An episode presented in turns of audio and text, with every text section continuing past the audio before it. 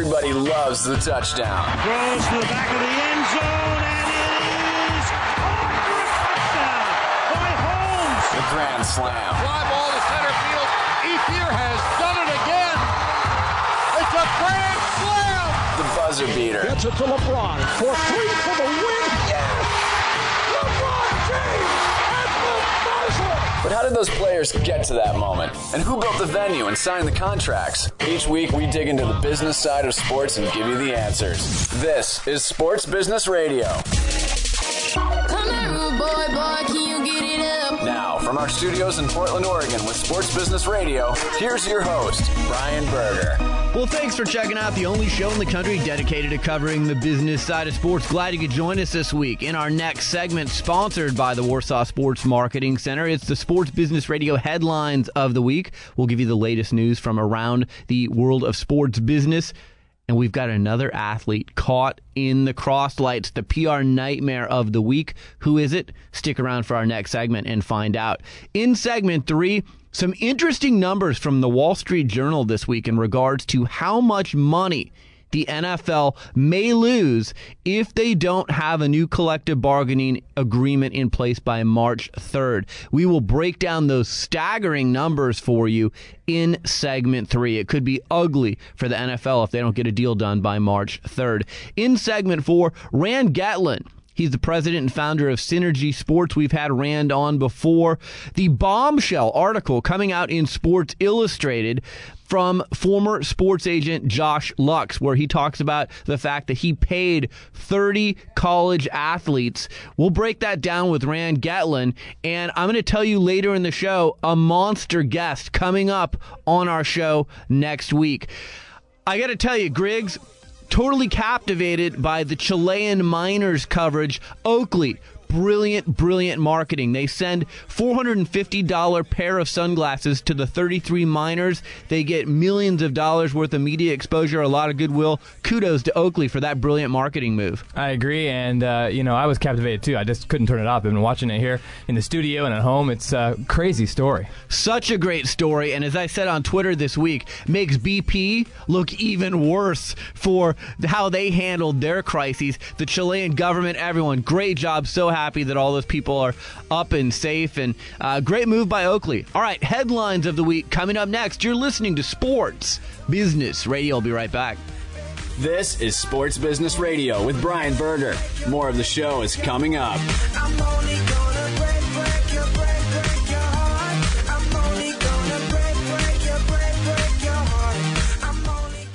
Brian Berger from Sports Business Radio. I know many of our listeners dream of a job in the sports industry but don't know where to begin. To me, it's an easy call. Go where sports business education got its start at the Warsaw Sports Marketing Center at the University of Oregon. As the first business school in the country to offer undergraduate and graduate programs themed around this multi billion dollar industry, the Warsaw Center offers a unique blend and strong general business training, sports business curriculum taught by industry experts, and rich out of classroom experiences, including real world consulting projects, study tours, and internships.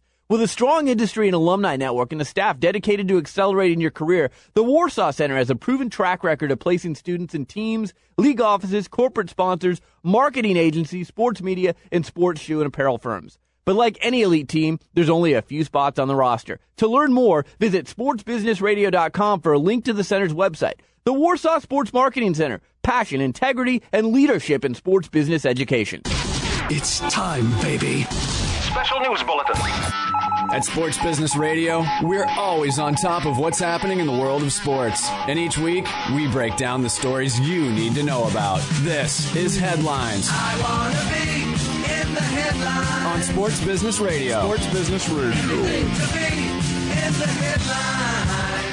It's time for this week's Sports Business Radio headline, sponsored by the Warsaw Sports Marketing Center at the University of Oregon. Visit warsawcenter.com for more information. Headline number one We told you last week that Red Sox owner John Henry is making an attempt to buy English Premier League club Liverpool. And we also told you there were probably going to be some legal proceedings. Well, Henry went to London this week to try and seal his deal to buy Liverpool only to be pitched into a $1 billion legal battle with co owners Tom Hicks and George Gillett. This one is going to be ugly, And what has happened is basically a Texas state district court has granted a temporary restraining order preventing the board from selling the club to Henry. The next hearing is going to be on October 25th. But as we told you last week, Hicks and Gillett are not going quietly. They think the club is being sold at a price that is way under value. Plus, I think they're just a little bit uh, angry that John Henry, the Red Sox owner, may be swooping in to buy this team. But, uh, you know, Griggs, the only people uh, profiting off of this mess are the lawyers. You got it. And we called this one, I mean, Crystal Ball. We should have had it in here last week because uh, nailed it. I mean, we knew this was coming, and, and now we're seeing the beginnings of it. And it's probably a process that's going to take a while. So keep October 25th on your calendar. That's the next scheduled hearing. We'll see what unfolds from there. Our next headline NFL owners have approved a five year deal that sees Nike acquire uniform and sideline apparel rights for the league's 32 teams, while New Era, the longtime Major League Baseball on field rights holder for the first time, gets NFL sideline rights for caps. This is a big deal. This goes into effect for Nike April of 2012. But, uh, you know, there were reports that Reebok and Adidas one company were paying a reported $25 million a year for the rights to the apparel and uniforms for the NFL, but they were making over $500 million annually from the sales of that apparel in retail outlets. So, you know, Griggs, the NFL is the number one sports league in America big, big jersey sales, big, big sales of NFL products. And for Nike to get their hands on this makes perfect sense. And you see what Nike has done with the college football uniforms and some of the high tech things they've done. Plus, you combine that with the fact that they've got guys like Drew Brees and Adrian Peterson wearing the pretty high tech gear in the NFL. This deal makes sense from almost every angle. Yeah, it's a great deal, obviously, for Nike. They know what they're doing, and it's going to be great for the players, too. I think they're going to love, as you said, the high tech stuff they do, the no sweat stuff they do, the cool down stuff they do. It's only going to help the players, and you know it's going to look good because it's Nike. Now, there are some financial analysts out there that talk about how this will be an increase in Nike's company earnings per share between 2 to 3% in 2010. Their stock was up this week just based on the news of this deal, which again doesn't go into effect until 2012. On the other end of the spectrum, it's going to be a crippling blow to Adidas and Reebok. Reebok, again, was the apparel provider for the NFL. They will continue to be through 2012, but it's really going to hurt their brand here in the United States. Our next headline. The Pasadena City Council this past Monday approved a $152 million renovation plan for the 88 year old Rose Bowl Stadium. The council approved a 30 year lease extension with UCLA and the Tournament of Roses to continue playing at the Bowl. Construction will run in three phases beginning in January and ending in 2013 to avoid disrupting games. The number of luxury suites will be increased from 550 to 2,500. The site of the annual Rose Bowl game also will get a new scoreboard, safety improvements, more restrooms, and more concession stands. Griggs, if you've been to the Rose Bowl like I have, this is long, long overdue. That place has needed a facelift for a long time. Never been there, but uh, you can tell it's it's been used. Let's just say that. So I think this is going to be a great move for for everybody involved on this one. I'll use a word other than outdated. How about this word? Gross. The bathrooms, gross. The concession stands, I'm surprised the Department of Health didn't shut them down. This was long overdue. And, you know, it's not easy to renovate a facility that is 88 years old, but we'll see what they come up with. And it sounds like it's going to be a three year process, so it will not be a fast moving process. Our final headline of the week TBS averaged a 2.8 U.S. rating and 4.4 million viewers for its 15 Major League Baseball League Division Series telecast. That's down 9.7% and 7% respectively from a 3.1 rating and 4.7 million viewers for 13 telecasts during last year's LDS not great. The series weren't super competitive except for Tampa Bay and Texas, which went five games. I think the uh, league championship series will be more competitive. I really am looking forward to the NLCS, the game one start, which we'll give you some more numbers for in a moment in Philadelphia between Roy Halladay and Tim Lincecum. That's going to be a pitching matchup for the ages, so we'll see how that goes. All right. Told you at the top of the show, yet another athlete finds himself in trouble this week. Another guy caught in the crosslights. For an in depth analysis of the week's PR nightmare, Sports Business Radio presents Caught in the Crosslights. Crosslights. Well, the NFL is not shying away from allegations that Minnesota Vikings quarterback Brett Favre sent inappropriate voicemails and photos to former Jets employee Jen Sterger when he played for the team in 2008. The Vikings are nervous that Favre could be suspended under the league's policy.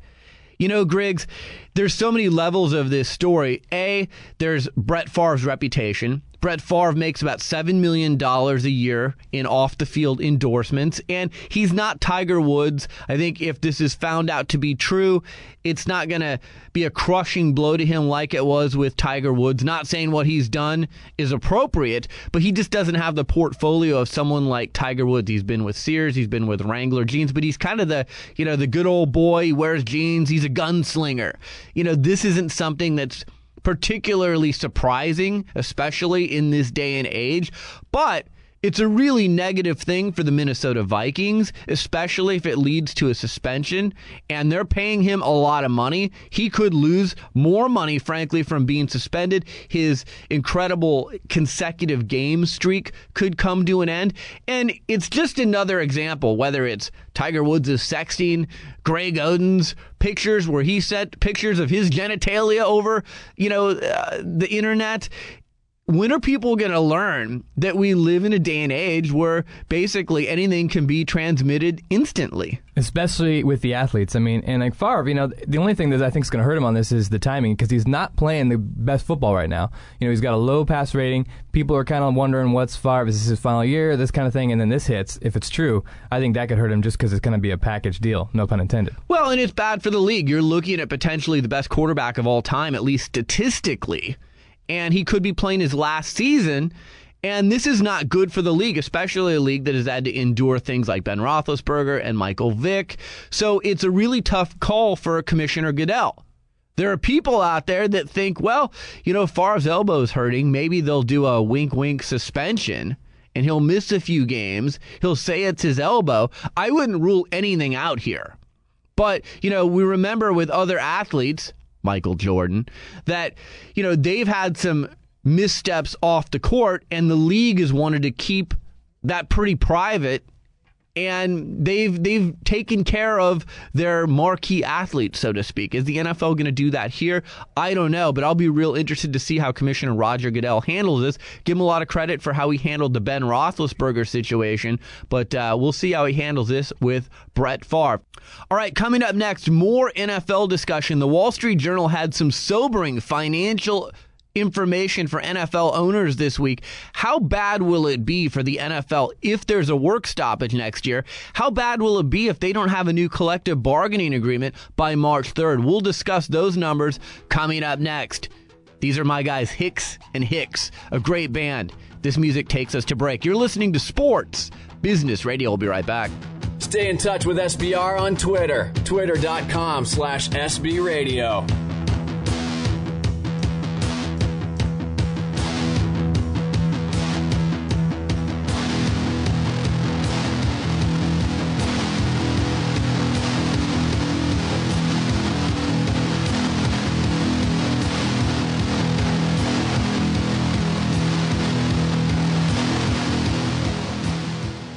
Hi, this is Brian Berger, host of Sports Business Radio. It's no secret that we're battling a tough economy these days. It's more difficult than ever for companies to position their brand in a unique way and reach their target audience. Sports Business Radio can help you though. Sports Business Radio is syndicated in markets nationwide. Our popular podcast is regularly rated in the top 100 business news podcasts on iTunes and has listeners around the world. But our radio network and podcast aren't the only places your company will receive exposure when you join our family of sponsors. We'll also give you exposure via sportsbusinessradio.com and at our new Sports Executive Speaker Series events, which feature a conversation with a key decision maker from the world of sports in front of a live audience. And best of all, we can expose your product to the big name guests that appear on our show. We'd love to have you on our team. Please contact me at brian at sportsbusinessradio.com sportsbusinessradio.com or at 503 701 2215 if you're interested in becoming a sponsor of Sports Business Radio.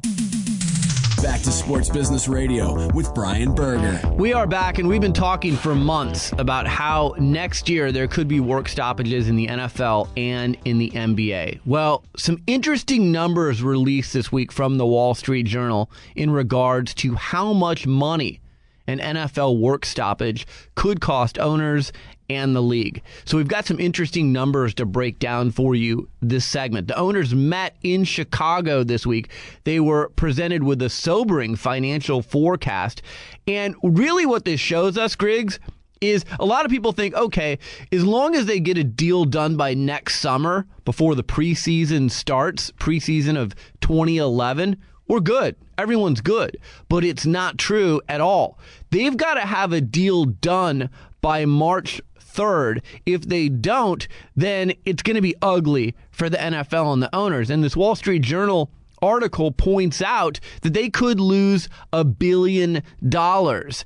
And they talk about how they could lose $400 million in March alone because it's the main month for season ticket renewals.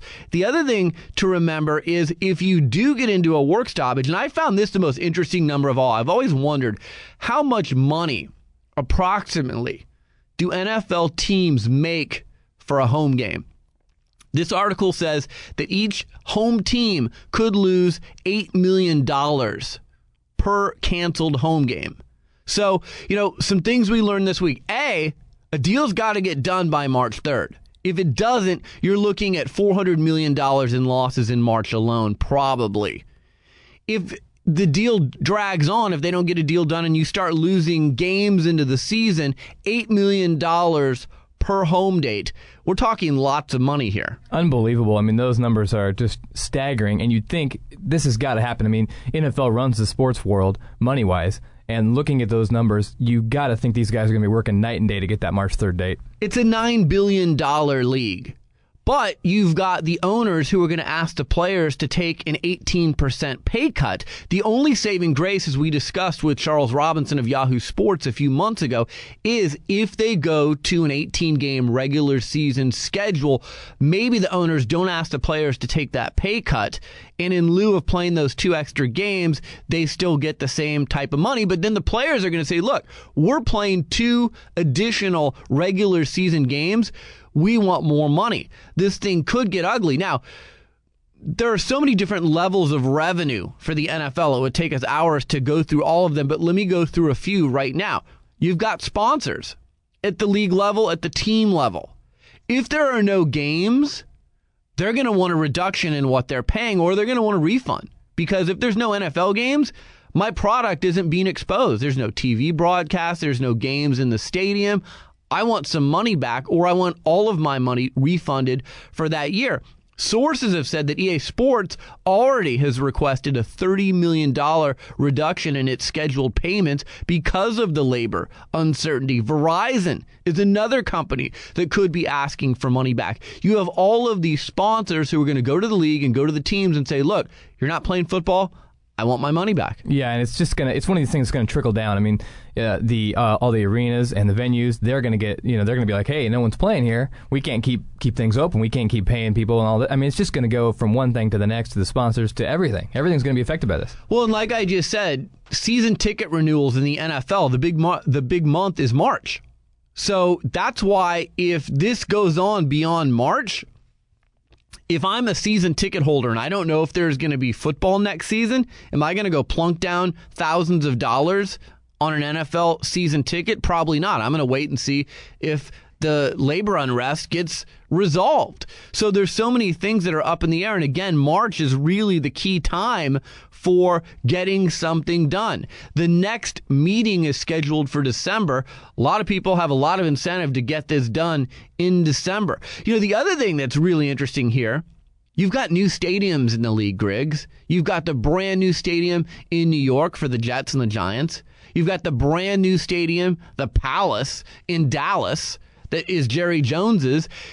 they owe money on these. There's debt payments, there's debt services, and all of those things would need to be renegotiated if there's no football next season and potentially beyond that. Yeah, the only happy people here are the creditors, you know. I mean, because they're thinking, "Hey, this doesn't get done." Like you're saying, these these arenas. I mean, there's billions of dollars in debt just sitting out there waiting to pay these these new places off, and that's gonna that's gonna hurt a lot of people.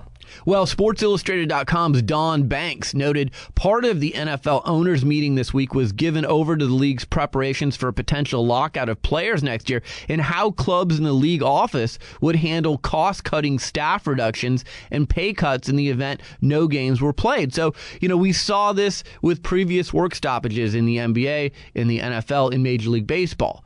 If you're a team, are you going to have to lay off employees? If you're the league office, are you going to have to lay off employees? There are lots of people that could lose their jobs. Now, some of those people get hired back if the games come back. But one of the things, and this is something we haven't even talked about yet, Griggs, is, you know, the common fan just wants them to play football. The common fan just wants the NBA to play basketball. If you can't figure out how to divide billions of dollars, the common fan doesn't want to hear about it. And we saw baseball take years to get the fans back to the venues after the, I believe it was 1994 work stoppage. And as popular as the NFL is, if they have a prolonged work stoppage, it's going to be really detrimental to the brand of the league, and fans aren't going to be happy. Yeah, and I think, like you're saying, this big thing in March because the season ticket renewals right there. I mean, that's a big. You know, I'm I'm leery if I'm going to my place to sign that, that you know, on the dotted line. Here's my money for the season tickets, not knowing if there's going to be a game. Uh, that's scary. If you know, just as a ticket holder, I I don't know if that's going to go down, and I think people are going to probably opt out of it if this isn't done. One of these days on our show, I want to do kind of a comparison between the finances of an NBA work stoppage and the finances of an NFL work stoppage. But in a nutshell, you know, I don't think the NFL has nearly as much to overcome as the NBA. I think the NBA needs a complete financial shift, much like the NHL had a few years ago. I think the contracts need to be shortened so they're not guaranteed six and seven year deals. Um, in the NFL, you know, I kind of side with the players, as I've said before on this show, because of the fact the contracts aren't guaranteed. The signing bonuses are guaranteed. So if you get hurt, if you have a run in with a coach, if you get in trouble off the field, if you're an NFL player, you can be waived tomorrow. Yes, you got that signing bonus, which those bonuses are getting bigger and bigger but you're not really protected against injury. In the NBA, you've got guaranteed money. So if you're Tracy McGrady, if you're Allen Iverson, if you're Jermaine O'Neal, you can be in the last few years of a contract, not very productive at all, but be making 20 to 23 million dollars a year. That's why, frankly, the NFL, the number one sports property in the United States, a nine billion dollar league, not million, billion dollar league. If these guys can't figure out a way to divide that pie, shame on them. The NBA, I agree, needs more of an overhaul. That might take longer to figure out. Plus, I don't think the NBA players have nearly as much leverage as the NFL players do. But the NFL's got to find a way around this. And now, again, this article points out midnight, the 11th hour, is not before the 2011 season starts next September for preseason. It's this March coming up 2011. And if they can't get this figured out, it's going to be disaster for the NFL.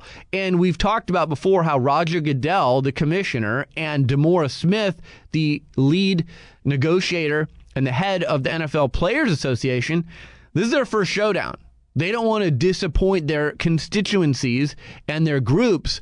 So it's going to be interesting, but they've got to come together. Everyone will uh, say they're heroes if they get this done before March. All right, coming up next, Rand Getlin from Synergy Sports, a bombshell article. Confessions of a Sports Agent in Sports Illustrated this week. We're going to break that down with Rand Getlin. That's coming up next. You're listening to Sports Business Radio. I'll be right back. Stay in the know at sportsbusinessradio.com. Podcasts, blogs, and more. SBR will be right back.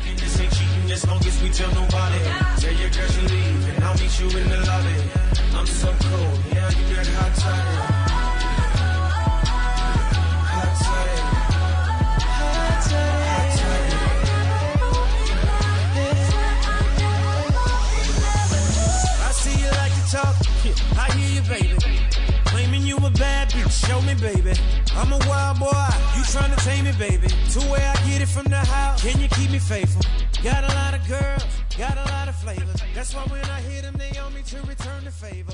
Yeah, I hear what you're saying. Sports Business Radio talks to the people who call the shots in the world of sports. Brian Berger goes one on one with the biggest names. My guest is NBA Commissioner David Stern. I thought you did a wonderful job of handling the game ball situation. You listened to your players and the owners, and ultimately, I thought you got it right. What did you learn from that experience? It probably pays to go the extra step to build a consensus, even though you don't think there's any other view that makes sense. My guest is Jack Nicklaus. What are the main lessons the game of golf can teach us if we pay close enough attention? You develop relationships with people. I think you play 18 holes of golf with somebody, you get to know them pretty well. We're joined by Bill Hancock. He's the executive director of the BCS. What we want is for the best two teams to play in the championship game. Beyond that, I'm not sure it's really fair to say what's good for the BCS or what or what's bad for the BCS. Follow us at sportsbusinessradio.com and on Twitter at SB Radio. This is Sports Business Radio. My guest is Rand Getlin of Synergy Sports. Synergy is a company that helps educate college athletes on their professional futures. He's an agent watchdog. We've had Rand on the show many times before. Rand, thanks for joining us on Sports Business Radio. Brian, thanks for having me. Great to be back. So, this week, really a bombshell. Sports Illustrated releases a story, Confessions of a Sports Agent. Josh Luchs, who was in the business for about 20 years, confesses that he paid 30 college athletes. When you heard about this story, what was your first reaction? You know, it's uh, it's absolutely monumental. Uh, it's unprecedented. We've never seen anything like it before. And the first thing that popped into my mind is, if it's ever going to change, we're living in the time it's going to change right now. So, okay, you say it's monumental, but you and I have had conversations on this show before. We know this stuff is going on in college sports. It's kind of the dirty little secret that people don't want to talk about. Is it monumental because now we have, really for the first time, an agent saying, you know, I paid college players. To me, Rand, this is a little bit like when Jose Canseco wrote his book. And he said there are steroid users in baseball. I'd estimate 30% of baseball players are using performance enhancing drugs. People didn't really believe him, but it's turned out to be true. And is this going to blow the cover off this whole thing in college sports? You know, I don't think that it, that really the, the powers that be have much of a choice but to dig into this with, uh, with with everything they've got. I think it absolutely is going to blow the cover off of things in college sports. When you look at this, he alleged that over 30 players were paid over a 20-year career. That's staggering because this was a guy who was a mid-tier agent. He was not a superstar. He certainly wasn't a bottom dweller. And he also said in the article that only 10%, or in interviews, subsequent interviews, that only 10% of his story was told. That's a scary thought. There have been thousands thousands of agents who have passed through the football industry alone. That's not even counting basketball. And this was only 10% of what occurred. And we're talking about 30 players, all of whom were drafted in the NFL, uh, who were accepting benefits while student athletes. Pretty incredible stuff. Yeah, I mean, it's interesting too. He really details how the whole process works. He talks about runners and, you know, people who get close to these college athletes. And as you and I have talked about, it's even easier to get close to the college athletes today through vehicles like Facebook, where you can find out exactly what they like, when their birthday is, what kind of music they're listening to, who they're hanging out with. I think the NCAA has a very tough job, but I think unless the NCAA and the NFL Players Association get together and crack down on agents and really join forces, I don't see how this gets any better. I'm with you. I mean, it's impossible to solve with any one uh, uh, singular approach. It's going to take a holistic approach, and it's going to take not only the NCAA, the NFLPA, all of the member institutions, all the individual universities, but also then the federal government and the enforcement agencies uh, that lie therein, and also the state-based agencies. The UAAA and Sparta are the state-based and federal pieces of legislation that have been in place for years to combat this stuff, and they've just never been used. Thus, there really is no enforcement mechanism. Agents aren't really scared of going down down, and they've been operating with impunity for years. Well, with this article and everything else that's been going on with UNC, USC, and all the other universities who've been in the spotlight, that all comes to a close. There will be a tremendous amount of scrutiny on these guys. People will go to jail. This will change the game forever. The other thing that's happening, Rand, and you and I have talked about this, is whether it's agents getting out of the business like Josh Luchs, or if it's marketing representatives who have had deals go bad with players who told them they were going to be their agent when they went to the pro level and that didn't materialize. We're now having more and more agents and marketing reps literally throw these college athletes under the bus and produce checks and documentation showing that there was illegal activity going on. That seems to be much more common today, right? Oh, absolutely. I mean, you look at Santonio Holmes. He was one of the guys that was named in the Sports Illustrated article, and they said that he was taking money from another agent. So when Josh Luchs and Steve Feldman, Feldman showed up to interview uh, uh, Santonio, Santonio said, "Hey, I want to save you the time. Don't worry about it. I've been on the take for years." That's an interesting thing right there. Uh, extremely interesting because now Santonio comes out today and says, "You know what? It's completely false. I never accepted any money. This is ridiculous. I don't even know this guy." Well, you know that may be true. Maybe you don't remember him, but the uh, but the assumption that that Santonio never took anything from anybody at any time, given what we know to be the case in college football, I question it because this guy was pretty forthright with everything he put out there on the table. I wonder why he would throw out a lie like that. Seems pretty random. We're joined by Rand Getlin of Synergy Sports. Synergy is a company that helps educate college athletes on their professional futures, also an agent watchdog. Rand, you know, I just wonder if you're new NCAA president Mark Emmert, what do you do to A, start the dialogue with the NFL, but B, you know, the NCAA only has so much jurisdiction over all of this. What do you do to try and solve this problem? Well, you know, they're already at the table. I mean, they've had multiple meetings and it's been widely publicized. And there was an article that came out yesterday with Rachel Newman Baker, the head of the Agents Gambling and Amateurism uh, division over there at the NCAA, uh, who's in charge of enforcement in that realm, who said, you know, we're all meeting. The NFLPA, uh, state legislators, federal legislators, you know, any party that may have some influence or authority over these parties, we're meeting together to figure out what to do. Where do you start? I don't know. There's been a comment about Mark Emmert from one of his former colleagues who said Mark Emmert's outlook is the NCAA has been punishing jaywalkers uh, with vigor while letting serial killers walk the streets with impunity. You know, I think to some extent that's very true. At least it has been in the past. But I think the past three months have spoken for themselves. Look at what the NCAA has really done here. This is absolutely uh, unprecedented. We've never seen anything like it. So, what do they need to do? First of all, exactly what they've been doing for the three months crack down and crack down hard.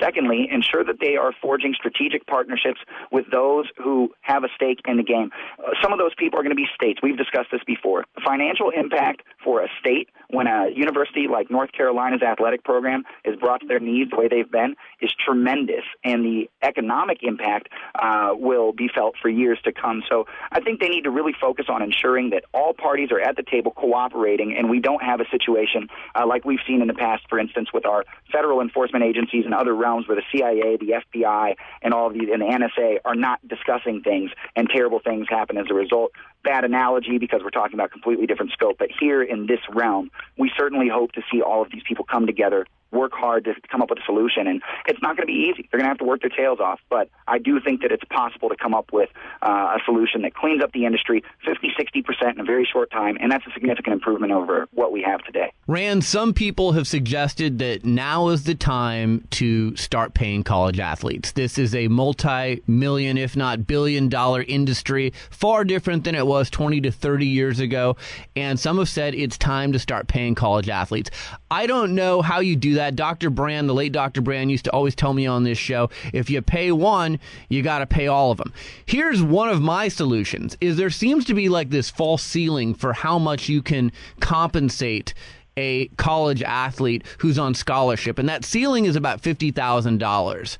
What I don't understand is what do you where do you come up with that fifty thousand dollar figure? Because if you're a Tim Tebow, you should be making more than his offensive lineman or the backup quarterback. I know the NCAA is all about equality, and I'm totally on board with Title IX, but I think just like in the real world, where some people make more money than others do, there should be more of a, a range of what you can make based on what you're bringing to the table for your college university. Do you agree with that? You know, I absolutely do agree with it, uh, and, and I think that it's it's a, a nuanced agreement. Uh, Kenneth Shropshire wrote a book called The Business of Sports Agents, and his first chapter, I believe, in that book was uh, debunking this uh, idea of amateurism uh, that we're holding up. You know, it's true. Tim Tebow, Reggie Bush, all these guys, they make a tremendous amount of money for their universities, and I know at uh, the University of Oregon and the University of Southern California and schools that I'm familiar with, the kids get around eleven hundred, twelve hundred dollars a month uh, while living amidst people with tremendous amounts of money, some of whom are driving Mercedes, uh, BMWs, etc. These guys, the football players that is, are the biggest stars on campus, and yet they have to accept, uh, you know, having less money than most everybody around them, or a lot of people around them at least. You know, it's difficult. Do I think college athletes should be paid? Absolutely. How do you do that? I don't know. I mean, that is an incredibly difficult task uh, to figure out. But in the meantime, we have rules that are in place, period, and they need to be followed until we come up with a better solution. And that's what I think we're looking at today with all of these agents, et cetera. Certainly, kids should be paid uh, commensurate to what they're providing to the university, but the NCAA, as you mentioned, is about equality. And until we address the systemic uh, issue, that is the definition of amateurism and how we uh, how we conceptualize that and put it into practice, And I think we just need to ensure that schools are doing everything they can and all the governing bodies are doing everything they can to make sure that kids are able to follow the rules and uh, and, and and get a good education. You know, it's it's something I think we often forget you and I have talked about this. Certainly, there are other things that they're there to do. Some football players are there to play football, period. But at the end of the day, incredible opportunity to get an education. I'd like to see them figure out a way to give the players a little bit more compensation without turning them necessarily into professionals right away. You know, the other thing that this Sports Illustrated story shone the spotlight on is really that you have agents and runners not just approaching the players, but they're approaching their coaches on the high school level. They're approaching their family members. And sometimes there are payments that are made to those people, not directly to the player to kind of circumvent the system. How do you deal with that? Because, you know, you can't be everywhere 24 7. And that's what I think is more dangerous than anything else, frankly. Yeah, I mean, I completely agree with you. You know, to give you uh, just an interesting look at it, I'm aware of situations now where there are AAU coaches who are having money funneled to them, as you mentioned, uh, by agents through really actually pretty sophisticated mechanisms, businesses, shell companies, et cetera. It's, it's really interesting stuff. How do you stop that? I don't think you can. Uh, and I think the earlier it starts, the more difficult it becomes to address. But really, what we focus on at Synergy, and, and, and this is something I believe firmly, is wagging your finger at kids or punishing them incessantly is not going to, in and of itself, solve the problem. You also have to win, and I know this sounds a bit hokey, but it's true. You have to win their hearts and minds. You have to make the kids understand why accepting inducements from agents beforehand that are relatively small in comparison to what they can make down the road is actually detrimental to their careers in the long term. And until you get to that aspect of it, until you educate the kids not on why they should stay away from agents to protect the school, but on why they should stay away from agents giving them inducements to protect themselves, you're not going to see much of a change. So I think, as I, as I mentioned earlier, it's got to be a holistic approach, Brian. We have to have everybody working in unison, not only to keep the agents away, to ensure that the kids are aware of why they should stay away, at least in the beginning, and how to make good business decisions on the back end when it's time to deal with them. Because at the end of the day, they all need agents to negotiate contracts in the NFL, and it's a reality that we face. So, you know, let's prepare the kids to deal with that world, but let's do it. Let's be proactive. Let's start early. Let's make sure that the kids know exactly what they're facing and work our tails off to ensure that a lot more of them succeed than are currently doing so today. See, you said something that I disagree with, and we'll have this conversation another day. You said these kids need agents to negotiate contracts in the NFL. That's something I don't agree with. I think in today's day and age, with contracts being pretty well structured, and you know, you're either going to get the low, the middle, or the high end of the spectrum. I think you can have a lawyer do it. I think you could pay that lawyer by the hour, and I think you eliminate a lot of this mess. Now, I know I'm going to anger a lot of the agents that are out there. I have some friends in the industry who are agents, and you know, I see the agents' usefulness when it comes to marketing deals and community relations and public relations and things of that nature. But I think in the NBA, Major League Baseball, and in the NFL, it's basically it's there. It's it's the low, the middle end, or the high end of the spectrum. You know, in the NBA, you've got a rookie salary slot. It is what it is. It's not going to change. You know, and I just don't know that the agent has as much usefulness as they did before. And then you look at all the trouble that they cause. I think there should be death penalties for agents. Frankly, if you do something illegal, you're done. You lose your license. You can't practice anymore. Make it very, very firm and make it understandable to everyone that if you screw up or you do something illegal, you're done. There's no three strikes and you're out. It's one and done. I'm 100% in agreement with you on the death penalty for agents. If you get caught doing something illegal, you should be done, period. I agree with you there. A nuanced answer on the they don't need agents. One, I would say look at Ricky Williams and the first deal that he did with Master P, who had a team of lawyers working for him to negotiate that contract. Not all lawyers are made alike, so at the end of the day, the point is the same. If we look at agent from a legal definition to somebody who's representing your interests that you have empowered to negotiate on your behalf, you still need to know who that lawyer should be that you should choose.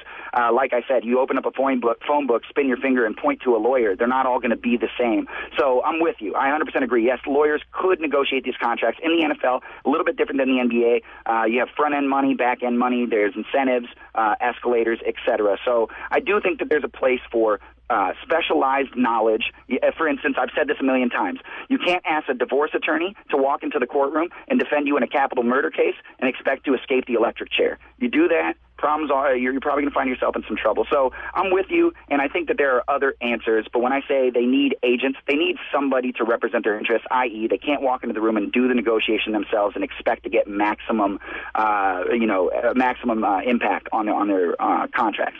No, I agree with you there, but I think the NFL Players Association, as well as all the other leagues and their players associations, need to be much more strict with who is allowed to become certified as an agent. That is a very loose system. Anyone can fill out the paperwork and write a check, and basically they're an agent, and that's not working, and that's one of the roots of this problem.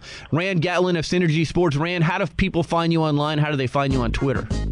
You guys can find us on our website, it's www.synergy.sports.com. You can find us on Twitter at, at Synergy Sports, same spelling. And uh, we're not hard to find. We're out there and, uh, and, and always willing to help. Anyone has questions, uh, whether they're in the industry or not, feel free to bounce them off of us. Well, you're doing a great job, and I would say this week validates again the purpose for your business. So uh, thanks for taking the time to join us, and uh, best of success moving forward. We'll have you on again soon. Brian, love being with you. Thanks a lot. I appreciate it. That's Rand Getlin of Synergy Sports. When we come back, I'm going to tell you who is going to be joining me on the show right here on Sports Business Radio next week. You're listening to Sports Business Radio. I'll be right back. This is SBR. Back with more after this. This is Brian Berger, host of Sports Business Radio. Every championship team has one thing in common good coaching. And I want to be your coach, your media coach. When I'm not hosting Sports Business Radio, I team with former Nike PR director Lee Weinstein to form New School Media Coaching. New School Media Coaching uses a fresh and interactive approach for educating our clients about dealing with today's media landscape. Whether you're an athlete, a coach, or a front office executive in the sports or business world, we'll prepare you for communications with the masses in today's social media world where everything is on the record. And just like any good coach, we'll help you practice your new skills and we'll be there to provide constructive feedback every step of the way. With a combined 40 years of experience, we're veteran coaches, but we use a new school approach. For an overview and a list of our services, visit newschoolmediacoaching.wordpress.com or email me at brian at sportsbusinessradio.com. The website is sportsbusinessradio.com. Well, secondary ticket prices for the NLCS Game 1 in Philadelphia this weekend have increased 7% in the wake of the Giants winning the NLDS on Monday to face the Phillies, according to secondary ticket site fansnap.com. The average price offered for the game, which is scheduled to feature Roy Halladay and Tim Lincecum as the starting pitchers, $552, Griggs. People are going to pay average ticket price to see these two aces deal in game one of the NLCS. And it's going to be a battle. I mean, that is one that you I could pay. I mean, that's going to be quite a game to be at, and it should be a great time. And I'm sure it's not going to disappoint. It's going to be a great match. Another quick baseball note kudos to the Texas Rangers on their alcohol free celebration when they beat the Rays to advance to the ALCS. Griggs, I thought this was cool. You've got Josh Hamilton and CJ Wilson, who are recovering alcoholics. And the team agreed that you know what we don't need alcohol we don't need no bubbly we're going ginger ale style they did ginger ale celebration it just shows the the whole makeup of that team and i thought it was really cool when i saw that Plus, Canada Dry is doing well right now. They're loving that. they had lots of Canada Dry in the locker room, and that's great. And uh, it'll be interesting to watch the Rangers take on the Yankees. Rangers' first ever win in the postseason. All right, I told you that next week we have a big guest coming up.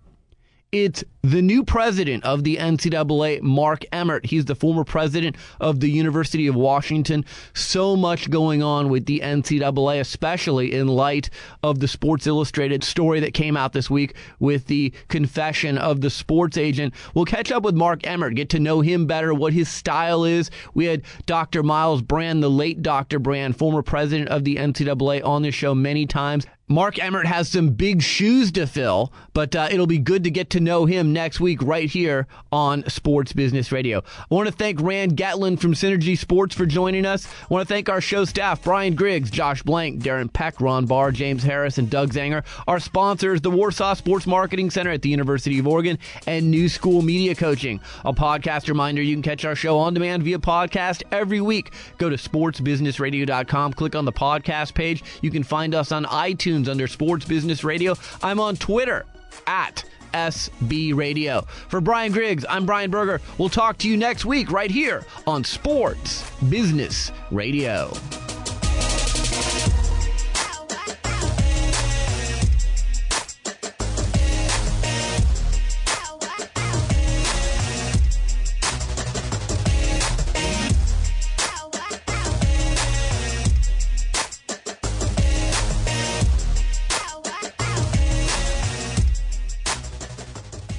Hi, this is Brian Berger, host of Sports Business Radio. It's no secret that we're battling a tough economy these days. It's more difficult than ever for companies to position their brand in a unique way and reach their target audience. Sports Business Radio can help you, though. Sports Business Radio is syndicated in markets nationwide. Our popular podcast is regularly rated in the top 100 business news podcasts on iTunes and has listeners around the world. But our radio network and podcast aren't the only places your company will receive exposure when you join our family of sponsors. We'll also give you exposure via sportsbusinessradio.com and at our new Sports Executive Speaker Series events, which feature a conversation with a key decision maker from the world of sports in front of a live audience. And best of all, we can expose your product to the big name guests that appear on our show. We'd love to have you on our team. Please contact me at Brian at sportsbusinessradio.com or at 503 701 2215 if you're interested in becoming a sponsor of Sports Business Radio.